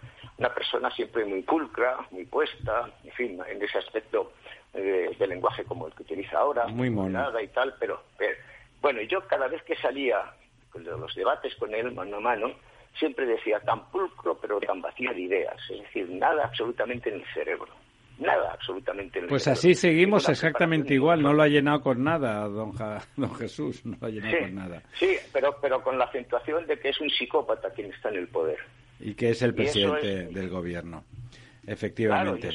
y, eso es, muy peligroso. Don Jesús, muchísimas, muchísimas gracias, ha sido un placer, es usted un polemista eh, estupendo.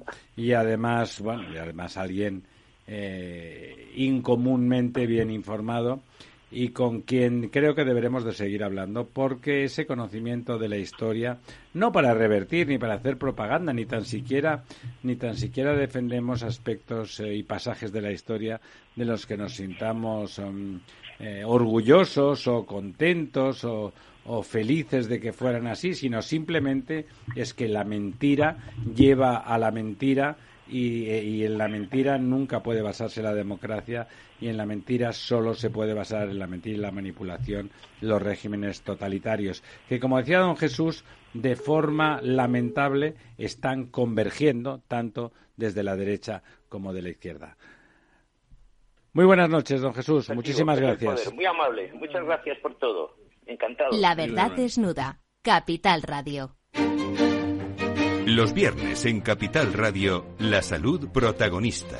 Valor Salud. Industria, pacientes, profesionales y directivos del sector. Investigación y todas las áreas del mundo de la salud y sanidad con sus personas y empresas. Evolución de la pandemia. Novedades de nuestra medicina y sus profesionales. Con los expertos y destacadas empresas. Valor Salud. Cada viernes a las 10 de la mañana, la salud protagonista con contenidos claves y un estilo propio. Valor Salud. Con Francisco García Cabello.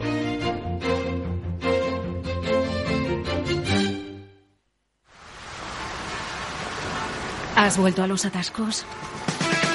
Forma parte de la vida de Madrid y esa vida va aparejado con atascos. Realmente el atasco que te absorbe la energía es el de la entrada a trabajar o cuando llegas tarde a una reunión o cuando vas a dejar a tu hijo en el colegio y va a perder va a perderse la primera hora de clase. Cuando vengas a Madrid, chulona mí. Reconduce tus números. Voy a ser temperatriz de lavapiés. Desatasca tus inversiones. Y alfombrarte con claveles la gran vía. Recalibra tus cuentas. Bañarte con vinillo de Jerez. Que no se atasque tu economía. Sintoniza Capital Radio. No me gusta el mundo atascado. La verdad desnuda. Ramiro Aurín. Capital Radio.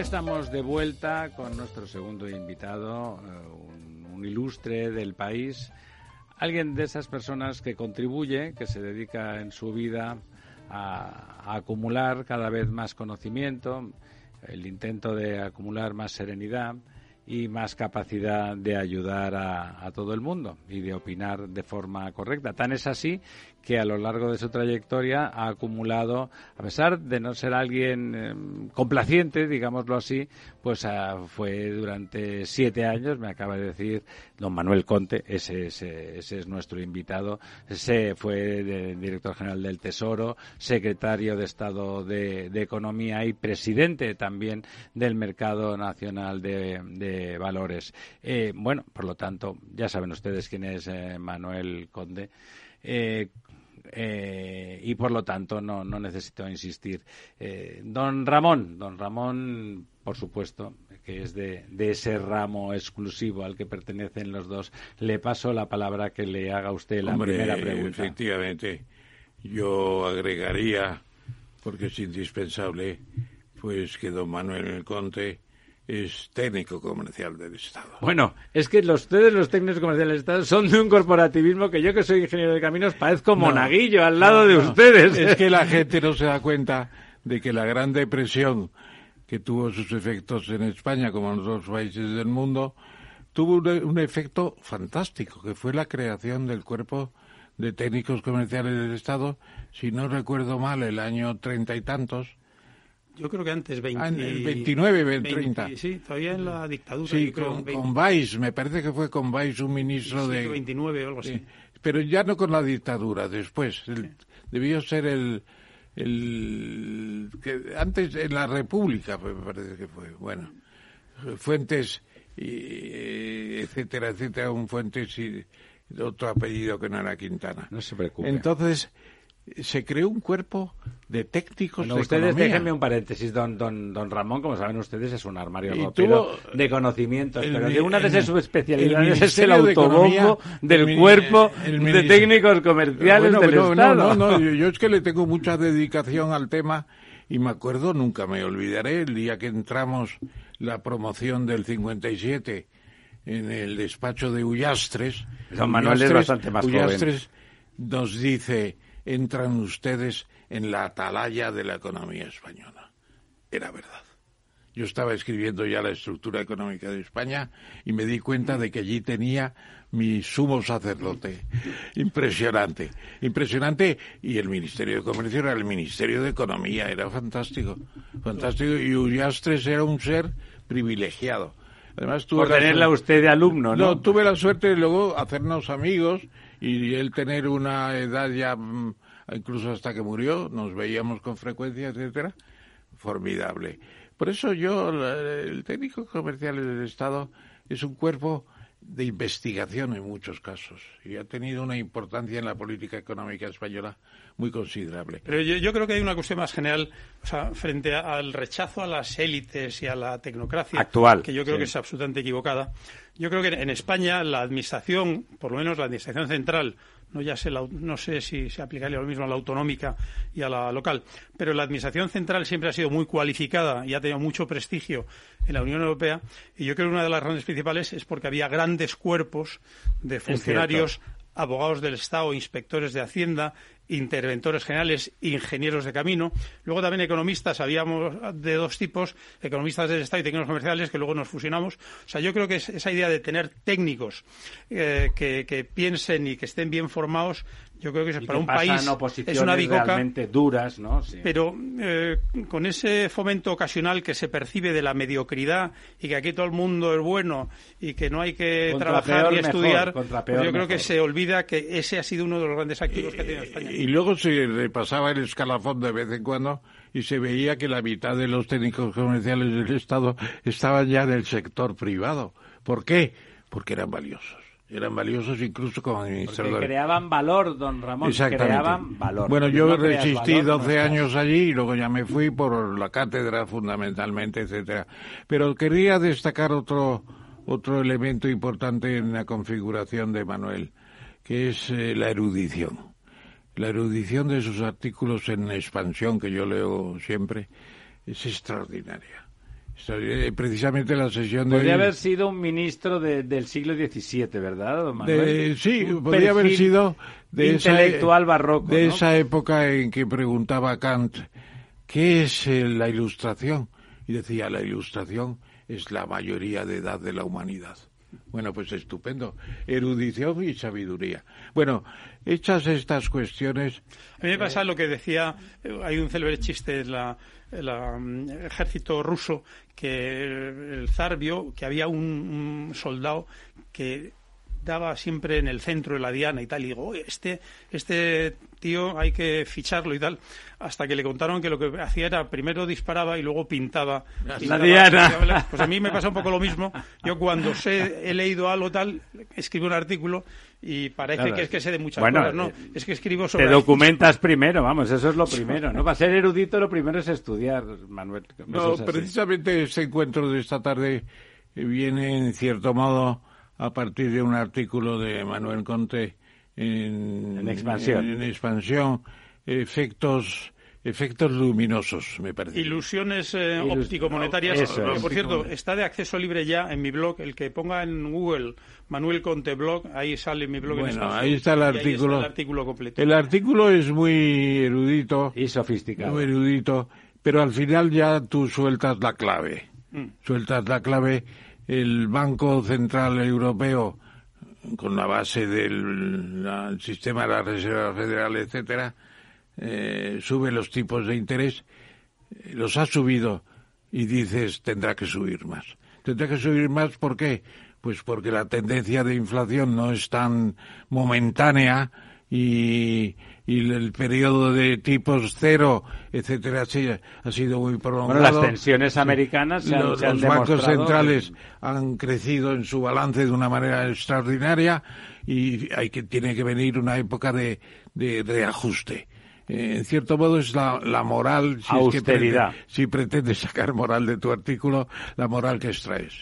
Bueno, pues no, ¿Cuánto, ¿Cuánto más tiene que seguir la señora Lagarde copiando a Jerome Powell? Bueno, eh, en el propio, eh, en la página web del eh, Banco Central Europeo, que yo tengo un enlace, en mi artículo, ahí aparece un gráfico donde uno va subiendo dos escalones y luego una flecha hacia arriba, no se sabe de dónde. Está claro que los tipos de interés tan bajos como los que teníamos son insostenibles, porque la cuestión es cuál es el tipo de interés natural que es bueno en una economía que no está... El óptimo, digamos, ¿no? Y luego, sobre todo, em, cuál es em, el tipo de interés para frenar para frenar las tensiones inflacionistas que yo en contra de lo que dice, ha dicho Ramón yo creo que esperemos que sean transitorias aunque van a durar según la propia previsión del Banco Central Europeo hasta el año 24 que sea ¿Usted es más optimista don Manuel? Hombre yo creo que ahora estamos sufriendo desde luego un shock em, especial que es el derivado sobre todo de la importación, vamos, de la subida de precios de energía. Sí, el embargo del gas, vamos. Entonces, lo importante ahí es que em, tenemos que aguantar eh, la pérdida de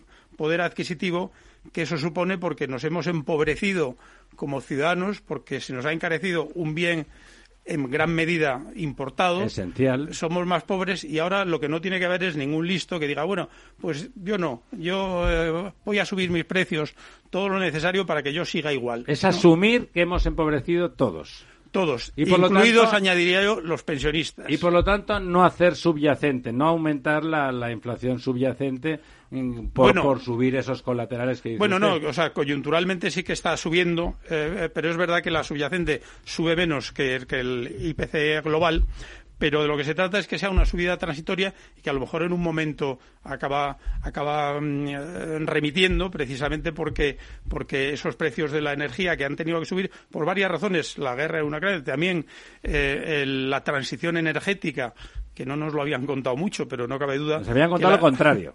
Que la transición energética exige el encarecimiento de los eh, combustibles fósiles y eso a corto plazo te hace que te suban los precios, que es precisamente además un, acicate para que la transición energética se acelere. más rápida, claro. Pero yo creo que eso tenemos que aguantarlo y de ahí precisamente la idea tan acertada del pacto de rentas, que hay que decir, oye, no tratemos de que nuestras rentas nominales suban lo mismo que la inflación, porque tenemos que reconocer que colectivamente nos hemos empobrecido.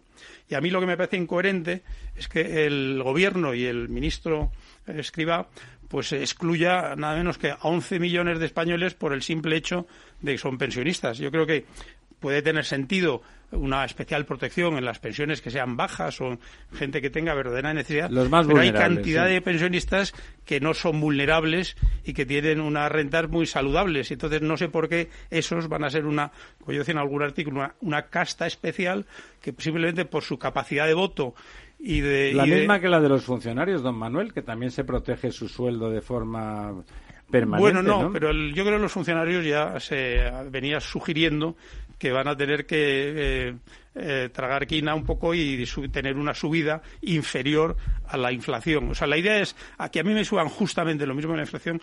Yo creo que hoy en día va en contra de esa idea de que lo que tenemos esencialmente es una inflación importada eh, y que tenemos que aguantarnos porque nos hemos empobrecido. Pues sí, nos hemos empobrecido. Es decir, el ese pues sí quiere decir hay que asumirlo y no podemos pretender eh, ni nadie en ninguna negociación que esa inflación se puede trasladar automáticamente a nuestras rentas de nuevo para que la recuperemos, porque es que somos más pobres de forma efectiva.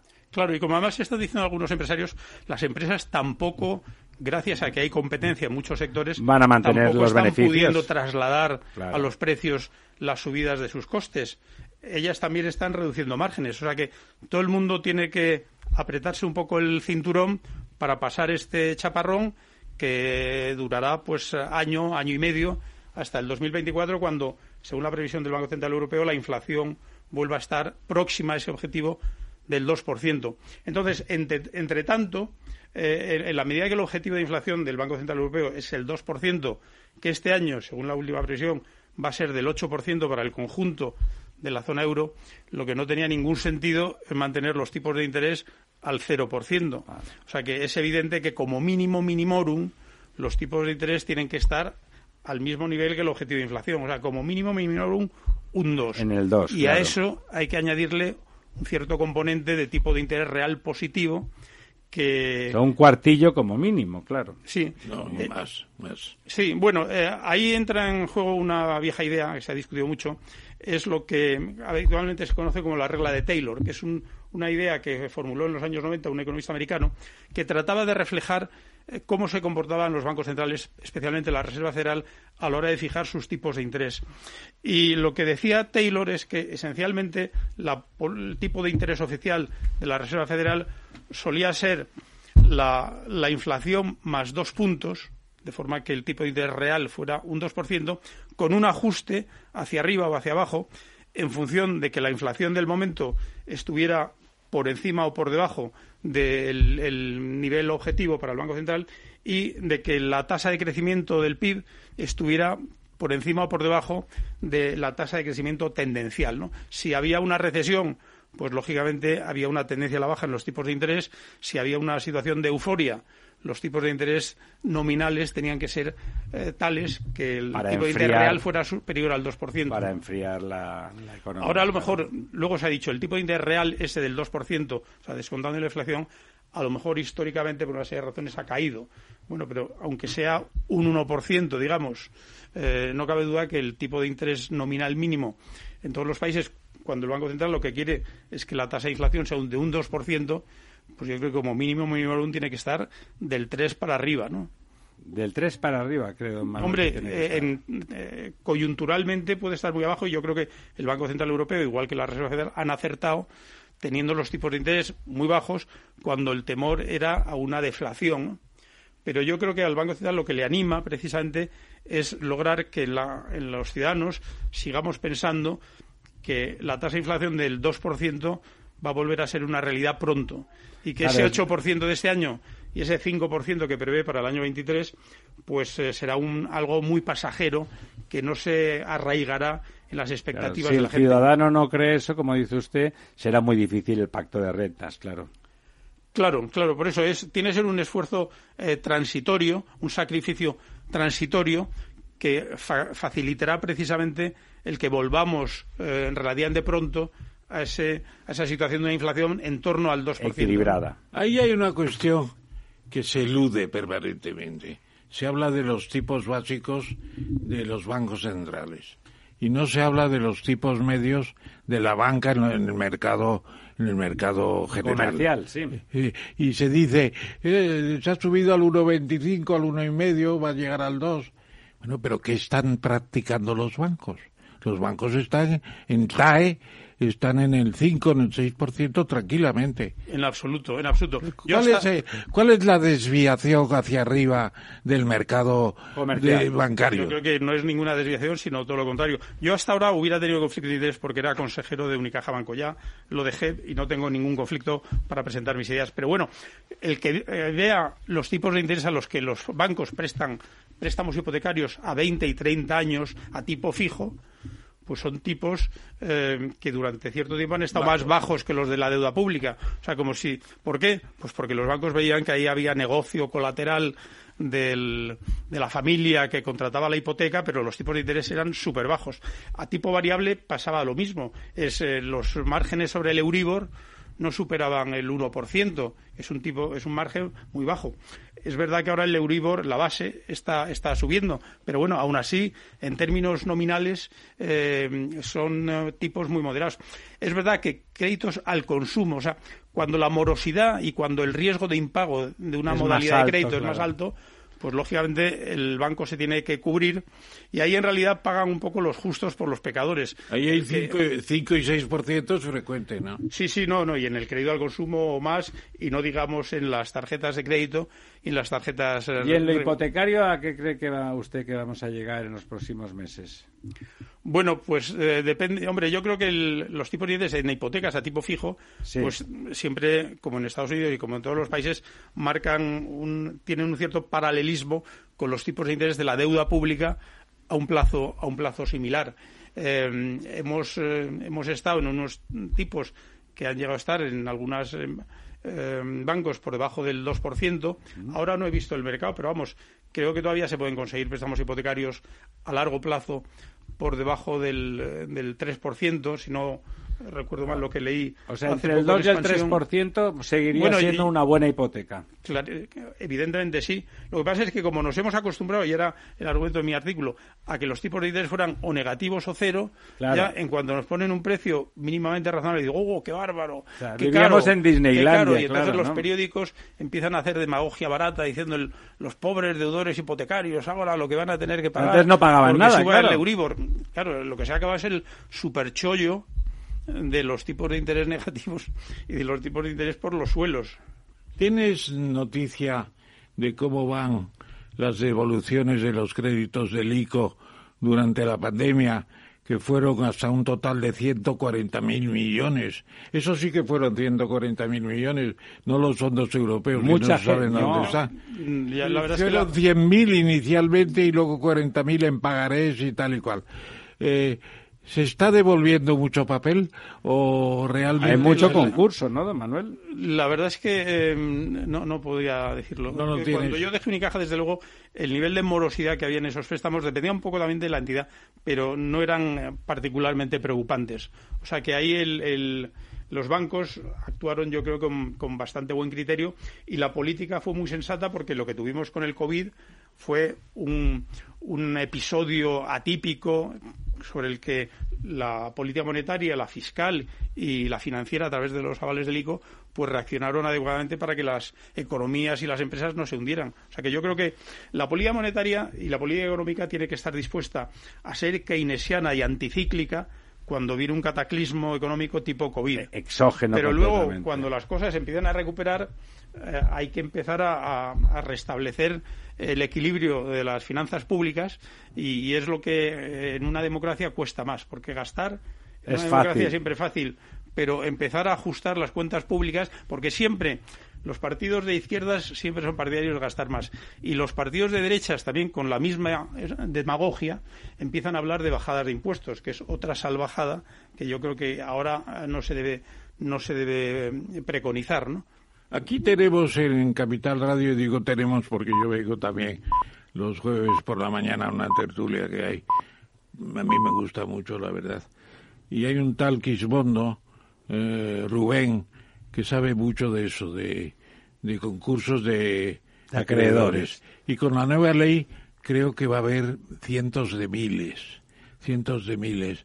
Entonces esos concursos de acreedores, ¿tú crees que las medidas que se han tomado son suficientes para frenarlos un poco y digerirlos, por así decirlo?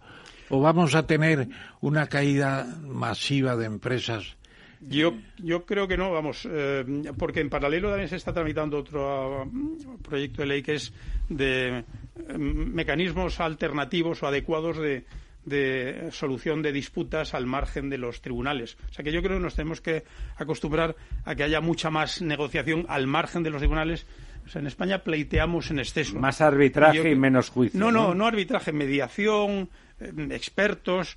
O sea, yo, soy árbitro y por eso no, quiero preconizarle que quiera hacer arbitraje estupendo, porque yo me lo paso pero El arbitraje es algo más suave que un juicio. Es más rápido, es, más rápido, pero hay otros mecanismos que son negociados mediante asesoramiento de expertos que mediante mediadores, conciliación, hay una cantidad de instrumentos distintos al ir a juicio que, pueden facilitar en, los países anglosajones desde luego están mucho mucho más desarrollados que, aquí. Los, los workouts que son en definitiva los bancos también tradicionalmente en España han acudido muchas veces a esos, esos acuerdos a esas negociaciones con, porque a ningún acreedor o ningún acreedor serio tipo banco le interesa hundir a su deudor. Al revés, lo que le interesa es que su deudor se recupere. Y pague lo, posible. Hay una tendencia natural a, buscar acuerdos razonables. Lo que hay que evitar es dar incentivos al impago estratégico. Claro. Esa es la situación. Eh, creo que eh, va a haber. Hay unos aumentos impresionantes de concursos de acreedores y y yo creo que los bancos todavía no están preparados para esa negociación que tú dices. Están todavía en la clásica decisión de aquí el que la hace la mata. Bueno, yo creo que los bancos todavía no sé si aprendieron algo, pero yo creo que en el 2008 lo hicieron muy mal. Lo hicieron muy mal, quiero decir, con respecto a sus intereses, no hablo de moral, ¿no?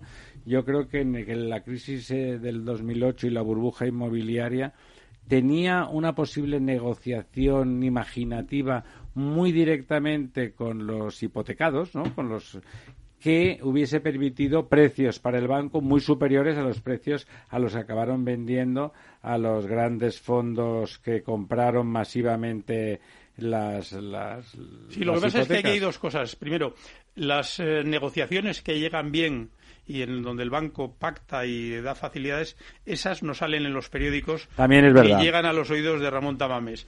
Mientras que en cuanto hay un desalojo de una hipoteca, entonces ya parece que es lo único que hay. Sale el Telecinco llorando todo el mundo, Lo que se hace bien se oculta, no es que se oculta, es que no queda, los medios. Queda discreto. Los medios siempre nos dan una visión patológica del mundo. O sea, por eso hay, hay un, un eh, economista suizo que recomienda no leer los periódicos ni la radio, porque la información que dan los medios no es, es, negativa, está sesgada hacia lo patológico. Siempre salen los asesinatos. Cualquiera que pone en la televisión es una colección de desgracias que afortunadamente no reflejan la situación del mundo, ¿Qué porque lo bueno no sale. ¿Qué opina usted, don Manuel? Usted que es un, erudito también de la economía y un hombre riguroso y, poco sectario, ¿no? Estaba comentando cómo es bueno soltar la mano o, estirarla cuando conviene según las circunstancias, sin, sin entusiasmo particular en ningún sentido de, de, esa voluntad de la cesta de la compra completamente con precio fijado al estilo de otros sitios y otros tiempos. Sí. esa es la... De doña Yolanda, hay que decirlo todo. Eternamente Yolanda, sí. Sí, sí, yo, yo por eso el, pensamiento de izquierda radical yo creo que no es de este mundo, ¿no? Pertenece a otra, a otra época, porque además eh, se olvida que en España, afortunadamente, en, muchos sectores, no en todos, pero en muchos sectores, hay una competencia feroz, incluyendo el de la banca. Lo que se me ha olvidado decir antes es que otro de los eh, mm, tics que tenemos en España en los medios de comunicación es la mentalidad antibancaria, que yo creo que es una secuela del, del antisemitismo histórico, como históricamente antisemitismo, antiamericanismo y antibancos. Entonces los bancos siempre, por definición, son los malos y los culpables de todo. Antigran empresa, ¿no, don Manuel? La gran empresa que está criminalizada, ¿no? Sí, sí, efectivamente, y se ponen obstáculos a que las empresas pequeñas pasen a ser mayores, porque en cuanto franqueas el umbral de los 50 trabajadores, ahí te, empiezan, te empiezan a llover obligados. Totalmente. o sea, que, parece, que parece que tenemos un interés en tener empresas enanas y que no tengan eh, suficiente dimensión para internacionalizarse y para ser más competitivas. Hoy hablaba con, con un amigo que había sido CEO en, grandes multinacionales automovilísticas y tal, y comentaba cómo es, la gente cree una cosa, pero es exactamente al revés. El rigor, el compliance, la, lo estricto que del funcionamiento de una multinacional, y les recuerdo a los oyentes que hay muchas, afortunadamente hay unas cuantas multinacionales españolas también, también las hay, es mucho mayor que esa empresa familiar barra cortijillo, aunque sea muy buena, ¿no? Porque a veces ese, ese dueño de esa empresa medianamente grande es muy competente, tiene mucha capacidad y es capaz de ganar mucho dinero y de, hacer, y de ser muy competitivo. Pero la calidad, el rigor es mucho mayor en una empresa multinacional. Bueno, yo ya lo decía, yo fui, antes de director del Tesoro, fui director de transacciones exteriores del 86 al 87 y me encargaba de de las autorizaciones de la inversión extranjera. Siempre he sido un gran partidario de la inversión extranjera que viene y una de las razones es porque el, extranjero que llega a España lo primero que hace es se lee la legislación para tratar de respetarla. Cosa que el Qué tontería, ¿no? El indígena ya dice, bueno, esto a lo mejor se negocia, ya veré cómo lo, lo En aquella época yo siempre ponía, eh, ¿quién, quién, eh, ¿a quién se le hundieron las torres de a Jesús Gil eh, ah, en, Guadarrama. San Rafael, sí. San Rafael, empresario español autóctono cutre. Jesús Gil. ¿Qué pasó con el tema de... no por ello menos millonario. ¿Quién envenenó el aceite de colza? empresarios em, españoles cutres, mientras que eh, yo no recuerdo así una Finsa, otra estafa, eso sí que fue una estafa, españoles, empresarios españoles. O sea, siempre que ha habido un, escándalo. un pufo, sí. No veo yo que haya habido ninguna multinacional de por medio, ni, ni Danone. ni Nestlé, ni, no veo que nos hayan envenenado nunca con, nada, en fin, o sea que yo creo que hay, hay mucho mucha querencia. Hemos tenido el caso de la minería aquel caso de el de, sí, de la balsa de, la balsa de, de que era tan querida por el Banco Central, por el Banco Central y concretamente por el presidente del Banco Central, porque eran las piritas más ricas del mundo, etcétera, etcétera. ahí, ahí se escaparon de mala manera, se escaparon de mala manera. Fíjate, ese es un tipo de corrupción distinto, es el tipo de corrupción estudiada y meditada. Eh, fíjate, pero es el mismo tipo de corrupción que provoca el desastre de Fukuyama. Fukuyama no es un desastre nuclear, es corrupción y un muro que cualquier ingeniero normalmente inteligente con los números, haciendo un número así, en media hora te dice que tiene que tener 12 metros, resulta que le ponen 7. Y por lo tanto el agua, en un momento excepcional, salta. Igual cuando se dice la avenida de 500 años y algún listo siempre dice, coño, 500 años, 500 años puede pasar mañana, ¿no? Eso es una forma de hablar mm, en términos científicos, ¿no? Y por lo tanto es un tipo de corrupción más vinculado al ahorrarme recursos y no a esa gestión, porque hay, hay la, corrupción de la ejecución y la, y la corrupción de la gestión, ¿no? Digamos, lo que está hablando Manuel es corrupción de la gestión, es el intento del trile, ¿no? Que no produces nada y que te llevas algo. Claro, pero en general eh, el respeto a la norma de las grandes empresas y de las empresas extranjeras yo creo que es mayor que la media, entre otras cosas porque hay una profesión que hemos traído del mundo anglosajón, que es el director de cumplimiento normativo, que es una persona, un hombre o una mujer, porque hay muchísimas mujeres, que se dedican a seguir todo lo que se publica en el boletín oficial del Estado y de las comunidades autónomas y todas las normas para tratar de cumplirlas. Que yo siempre decía. Lo cual en España no es fácil. Esto verdaderamente es un chollo que la que la Administración tenga una especie de comisario eh, dentro de la empresa encargado de cumplir la legislación, que muchas veces es de bajísima calidad, dicho sea de paso, mal escrita y excesiva, pues eh, quiere decir que las empresas en general tienen una voluntad de cumplimiento. En algún caso puede haber alguna. Fíjate, fíjate esa empresa que hizo que hizo el Panteón en Roma con la con la cúpula de cemento de concreto, ¿no? Eh, lo que llaman concreto, que es el nombre romano y latino. Bueno, pues lleva dos mil años abierto el Panteón sin un día que no ejerza sus virtudes. Bueno, no hay cosa parecida al Panteón. No, es que entonces no había corrupción en la construcción, porque el que, el, que, se le caía un edificio realmente lo, tenía muy crudo, ¿no? Es verdad. Eso, eso que dices es equivalente al compliance inglés, el, Sí, sí. Es lo mismo, ¿no? sí, porque además aquí siempre usamos el anglicismo para. sí, no, no, me ha parecido bien porque yo soy partidario de lo mismo. Cumplimiento normativo es compliance. No, suena bien, ¿no? Cumplimiento normativo es correcto. Me lo, no, me lo he quedado porque no lo había. Seguramente es frecuente entre vosotros, pero no lo había oído. Yo, yo tenía, por mi parte, sería la última pregunta, si, si así lo acepta el moderador. Sí, ya está, la última, para ti. Eh, ¿No crees que los bancos se están autoinfligiendo unas, unas culpabilidades y unas separaciones del público y una, una, antipatía, falta de empatía que se diría ahora, claro, con esa política del robot, hablar por teléfono con el robot. El otro día yo... Está cambiando, ¿eh? Es terrible, pero es terrible. y además dice, si usted es mayor de 80 años, proteste porque ya ha pasado su tiempo. Una cosa terrible. El otro día yo llamé para una cita de este, de este concialíbulo que es eh, la verdad desnuda, y le dije, señorita, habla usted como un robot. Y se me enfadó. Porque no era un robot, ¿no? Porque dijo que no era un robot. Y entonces a los cinco minutos llamaron del mismo sitio para disculparse. Digo, pues no son ustedes un robot, enhorabuena.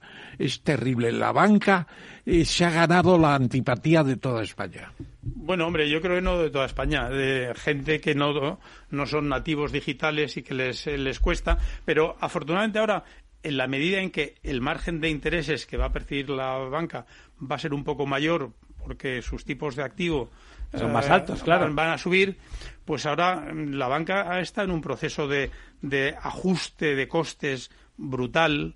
Eh, porque es que mm, eh, no cobraba un duro eh, Efectivamente. en su activo y su pasivo estaba poco retribuido, pero bueno, el margen de intereses era, era muy bajo.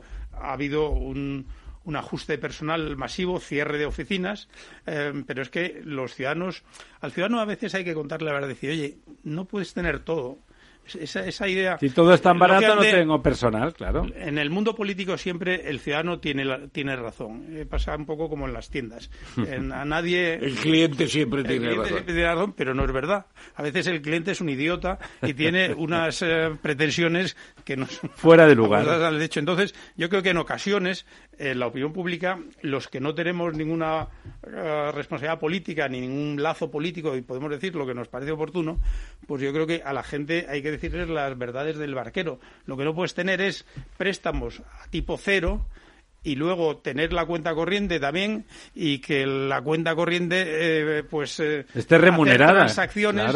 Eh, primero pido remuneración y si no me remuneran es que el banco no remunera el ahorro. Segundo quiero que los movimientos sean gratis y que haya pocas comisiones y tal. Bueno de algo de algo tiene que vivir los intermediarios financieros no Sí, además, además quiero decir que mi banco, que es, no quiero hacer publicidad, tampoco me pagan, pero que es el banco más popular de España, eh, ha cambiado de política, es, el trato en directo es, extra, es mucho mejor, no sé por teléfono, a mí no me gusta hablar por teléfono de dinero, son llámame raro. Voy a hablar de dinero a la oficina y de golpe yo creo que ha habido un reconocimiento de que había un enfado por parte de una parte de la población y hay un cambio de actitud y la recepción en la oficina pues, es muy buena. Yo, creo que tienes razón tú que eso ha ocurrido en el pasado y que está cambiando, que hay un reconocimiento de eso. ¿no? Y luego hay que tener, buscar soluciones imaginativas como para en localidades donde ya no hay oficina de ningún banco,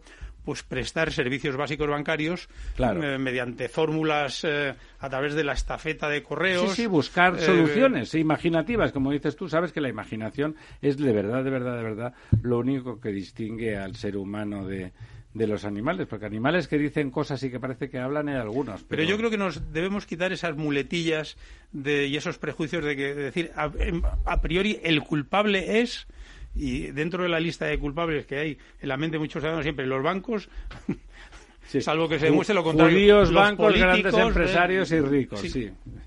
bueno me ha sido un placer don Manuel Conte eh, de verdad eh, ya se sabe, en estos tiempos en que la inteligencia está tan penalizada, da, gusto hablar de cosas y sacar algún, algún asunto en limpio, particularmente si habla alguien con uno que de verdad, pues de lo que habla sabe y, lo ha demostrado ampliamente. Muchísimas gracias. Don pues muchas gracias. Que siga la sabiduría.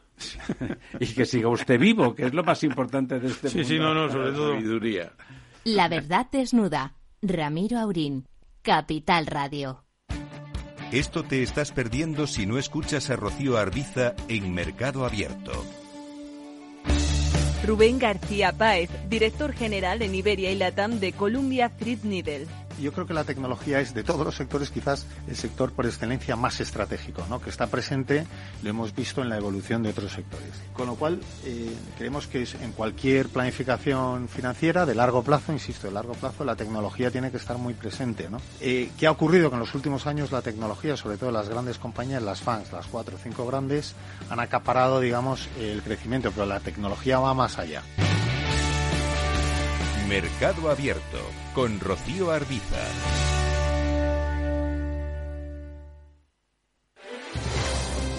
Si quieres entender mejor todo lo que rodea nuestro sector alimentario, tienes una cita en La Trilla. Un gran equipo de especialistas te acercará a la actualidad económica y política desde el campo hasta la mesa. Conocerás sus principales innovaciones sin olvidar las producciones más tradicionales.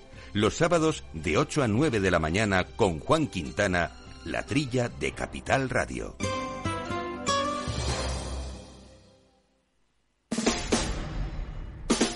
Escucha cada día entre las 8 y las ocho y media de la noche el balance de los deportes con Paco Lloret, la emoción del fútbol y la pasión del deporte en el balance. Capital Radio. Muy buenas, mi nombre es Sergio Fernández y estoy aquí para invitarte al primer programa de criptomonedas de la radio española. ¿Quieres saber qué es un Bitcoin? ¿Qué es esto de Cardano, Solana, Ethereum? Todo esto te lo vamos a contar en Cripto Capital de lunes a jueves de aquí en Capital Radio.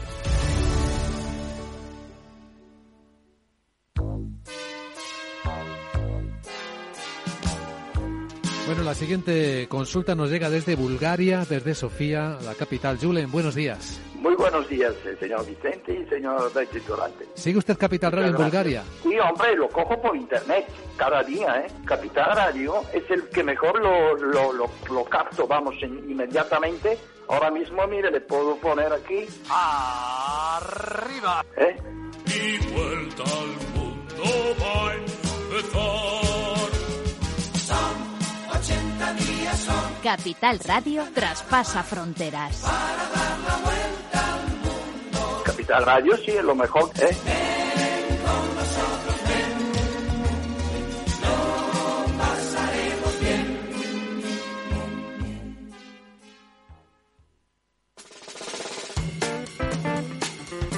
La verdad desnuda con Ramiro Aurín.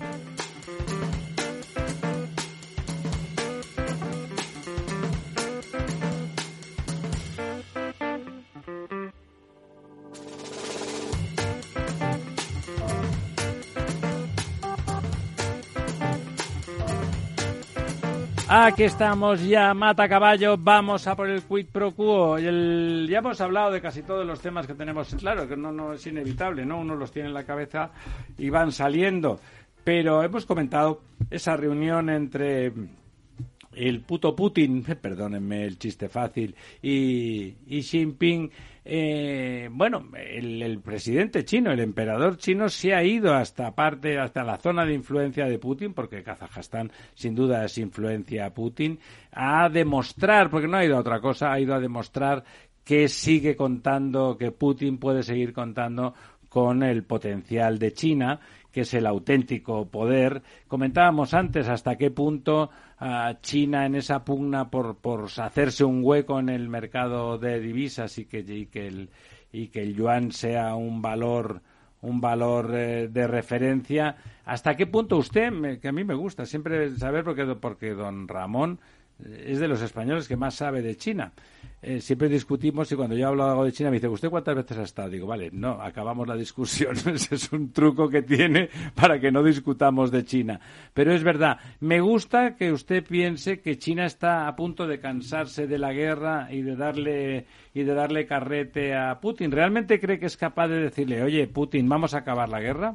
Sí, además no cabe duda de que en estos próximos días, no sé exactamente, pero muy próximamente, se tiene que resolver la elección del presidente del Politburo y de la República y del partido y de va, a ganar él, eso ya que lo sabemos. Naturalmente la va a ganar Xi Jinping, pero tiene que llegar en un ambiente calmoso en que las relaciones con Rusia estén en función de las necesidades chinas y no viceversa. Que, es la actualidad. Claro, y yo creo que en estos momentos Jinping eh, si todavía siguen allí, que me parece que ya no están allí en, en, en, Kazajstán, pues resulta sencillamente que Xi Jinping pues ha ajustado eh, los temas a su a su amigo Putin y decirle, oye, ya está bien, busca una salida a esto porque tiene muy poca gracia que estemos empantanados en una guerra que no se acaba. Que tú me dijiste que iba a durar un mes y va para tal y va para largo. 200 y pico días. Y además estás acabando ahora, hoy por hoy estás perdiendo, estás teniendo que recular y por lo tanto... Usted, por cierto, que es un, también un gran conocedor de la antigua Unión Soviética, de la que de alguna forma Putin sigue siendo un representante, si no Rusia, sí Putin, ¿le parece que hay alguna posibilidad de derrocamiento desde dentro? Eh, siempre se dice que no y que lo tiene muy ajustado, pero los últimos movimientos de concejales de ayuntamientos... Todos en la cárcel están, como saben. Sí, están en la cárcel, pero indudablemente se han movido. Por lo menos se han movido. Han tenido el valor de moverse, ¿no? Que en cuanto empiecen a moverse los militares, que han empezado en plan duro, decir, eh, declaración de guerra y movilización total. Eso ha, propuesto el Partido Comunista, por ejemplo, que es el segundo partido en Rusia, ¿no? Entonces, pues yo creo más posible una reacción interna que perjudique a Putin. Lo de la movilización general, ¿cómo le parece que respondería la leva, digamos, la famosa leva? ¿Cómo respondería la población? Es militarizar toda la economía. Claro, ¿cómo, cómo respondería la población? ¿Qué cree usted? Mal, mal porque indudablemente va a haber no solamente ir a, bajo las banderas que dicen los franceses, ¿no? Hacer el servicio militar obligatorio, joder, eso a una persona le parte el eje de la vida. Y ir a la guerra, perdón. Lo de la mili son unas vacaciones pagadas no queridas. Unos conscriptos que no saben darle al gatillo a la guerra en tanques que ya no responden a la... A saber que te vas a morir en un 20%. Fatal, es un recurso fatal, fatal. Y por lo tanto... Y no es defender la madre patria ni la vaina, como sucedió con Zukov y Stalin. Aquí no hay madre patria, aquí lo que hay es una frontera con Ucrania llena de miserias. Donde Ucrania en ningún momento ha intentado invadir Rusia. Y que no lo ha intentado, pero lo puede intentar. Bueno. Y bombardear Moscú entonces sí que habría guerra nuclear. Exactamente. Bueno, el segundo punto del día. Pues que, según el señor Escribá, si pone. bueno, ha dicho que no. El periodo de 35 años para la fijación. Lo ha dejado correr eso, ¿no? Que caen las pensiones un 8,2%. Y ha dicho que no, que renuncia a ello, ¿no? Que renuncia naturalmente porque es una extensión de la base cronológica tremenda y naturalmente pues hace 35 años las pensiones eran bajísimas, la media... ¿No le parece más sensato alargar la vida laboral de los que no estén picando piedra? Pues seguramente, pero hay mucho miedo, hay mucho miedo a pasar de los 67 años a los 69, hay mucho miedo. Pues el 69 el 70 no se atreve nadie. El 69 es un número muy bonito. Pues eh, según algunos sí. bueno, muy bien. Eh, tenemos cuatro minutos por delante. Tercera buena noticia, o bueno, noticia o tema que queremos reseñar, don Ramón. Sí. Eh, yo creo que Leticia ha cumplido 50 años, por cierto, bien llevados. Sí, lo hemos, yo, Yo creo que la reina ha ganado mucho últimamente, sobre todo. Eh, se le ve dirigiendo el, el cotarro, como se dice vulgarmente, la princesa y la y la digamos infanta están en la norma de los padres, eh, no hay sublevaciones internas, eh, veamos cómo se van sucediendo los sucesivos novios de las niñas, porque van a tener sus novios, claro, pero yo creo que esa parte de la política española está bastante controlada y bastante. vamos a ver, en el, seguramente en el contexto actual podemítico, melifluo, mediáticamente tóxico en el que estamos, la figura de doña Leticia es muy buena para la corona. Es muy buena porque es un personaje enormemente civil que defiende una cierta modernidad en las formas, que, que donde es una reina con la que las madres españolas se compadecen bien, digamos, ¿no? Hombre, figura que es una señora que vive como una reina y que tiene muchos posibles, pero hay un cierto compadecimiento. Y se acerca a la gente, les habla en su, en su modo, no es eh, una princesa eh, del Ring ni del Danubio que haya venido a España, es una española carta cabal, muy caracterizada por su aproximación a la gente en televisión. Sí, es de origen o sea, yo creo de clase media. En ese aspecto eh, Felipe hizo una buena elección, buena elección. Se jugó el tipo porque no quería a su padre que se casara con Leticia, lo consiguió al final imponiendo su voluntad. Y bueno, ahora vemos las fotos de, de hace 20 años cuando se casaron y se les ve muy enamorados, evidentemente. Hombre, no es el momento de seguir con esas exhibiciones de amores eh, bueno, y eso, y eso usted ya tiene una edad, sabe que eso va suavizándose, claro, con la edad. Pero incluso te diría esas peleas que a veces han disgustado a la prensa couché eh, de, doña Leticia y las malas caras con, con, la reina Sofía. No deja de ser la suegra y nunca ha habido una relación fantástica entre nueras y suegras. Es decir, incorpora una cierta normalidad y naturalidad en la vida de la corona sin... sin... Yo es que creo que además eh, Sofía, la reina madre, como se dice corrientemente, Sofía ha tenido una juventud muy movida sabe lo que es un golpe de Estado, sabe lo que son los militares, sabe la oligarquía que hay en torno a la monarquía, etcétera. Y yo eh, creo que ese aprendizaje de su juventud ha jugado mucho, ha jugado mucho y que ella ha sabido distanciarse de las de querencias de, de, su hermano el rey de Grecia eh, y eso ha sido muy importante.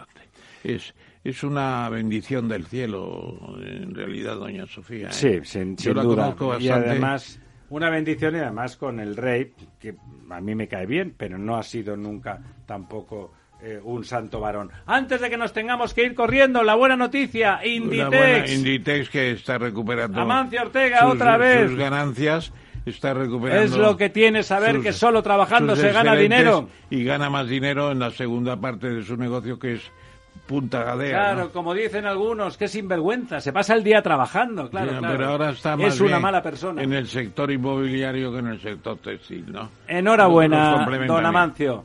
Amigas, amigos, hasta el próximo miércoles en La Verdad Desnuda. Nos vemos.